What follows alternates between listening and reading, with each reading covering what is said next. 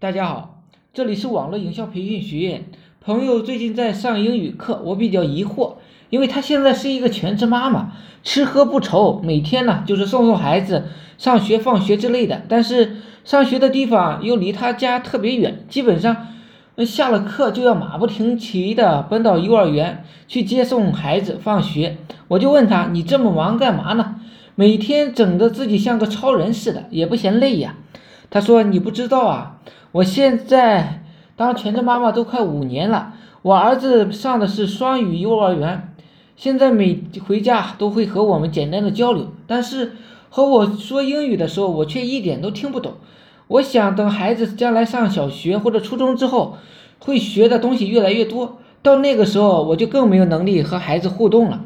所以无论如何，我都要开始学英语，哪怕现在什么都不懂。上班的时候，每到用到英语的时候啊，都轻轻松松的用各种借口啊躲过去了，以为这一辈子啊也不会用到英语。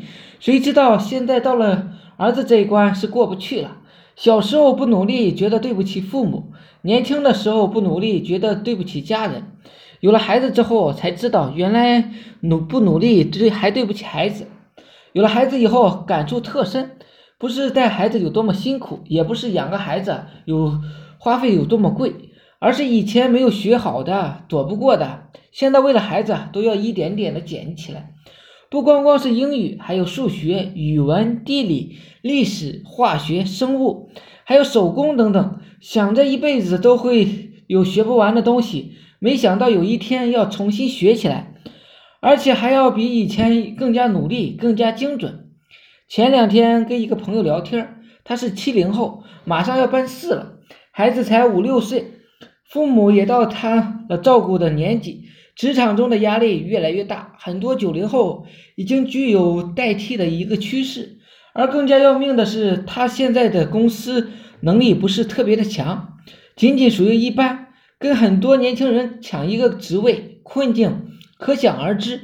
他家里有上海几套房子，也是挺有钱的，但是在一群小孩中间，心里总是感觉不舒服。真想辞职不干，但是呢，又想如果不上班，以后不能有工作的能力，将来会怎么办呢？朋友说，嫁个有钱的老公是多少女孩的梦想，她当年也是这么想的，想着老公赚钱挺好的，也就不用那么拼命赚钱了，差不多就行，不争不抢，工作能给别人的就给别人，自己绝对不会多干一点，准时上下班，没事啊就逛逛街。美美容也是挺好的，可那个时候才二十多岁，混日子一天两天还行，但是三年五年就不行了。人一到了三十来岁，各方面的压力就会出来了。如果自己没有一点拿得出手的绝活，那处境真是一天不如一天，不安全感呢也会一日不如一日。在职场中，你会发现一个很有意思的现象，就是大部分人在刚刚入职的时候都差不多水平。但是到了三十岁左右的时候，有的人可以步步高升，而有的人却待在原地不动。再往高一点，有的人开始辞职寻找自己的理想，有的人平步青云，步步高升。而造成这样巨大的差距的原因，很大是越往高处越需要扎实的基础。这个基础包括知识和技能，也包括人脉和情商。如果在早期没有积累好和锻炼，那么在后期就会发现，越往高处走，困难越大，甚至到了举步维艰的地步。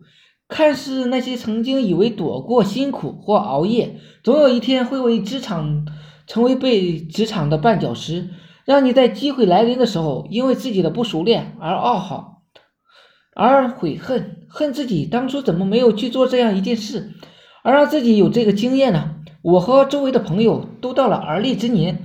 平常呢，偶尔也会为自己的困遇到自己的困难，而这时候我们所遇到的困难，仔细想一想，没有一个不是因为曾经的懒惰导致的。到了我们这个年纪，家里啊有老有小，再奋起直追已经太难太难了，很多人坚持不了两天就不了了之了。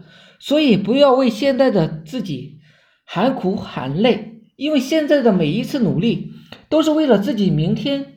铺路，今天所有的遗憾都成了曾经脑子进的水。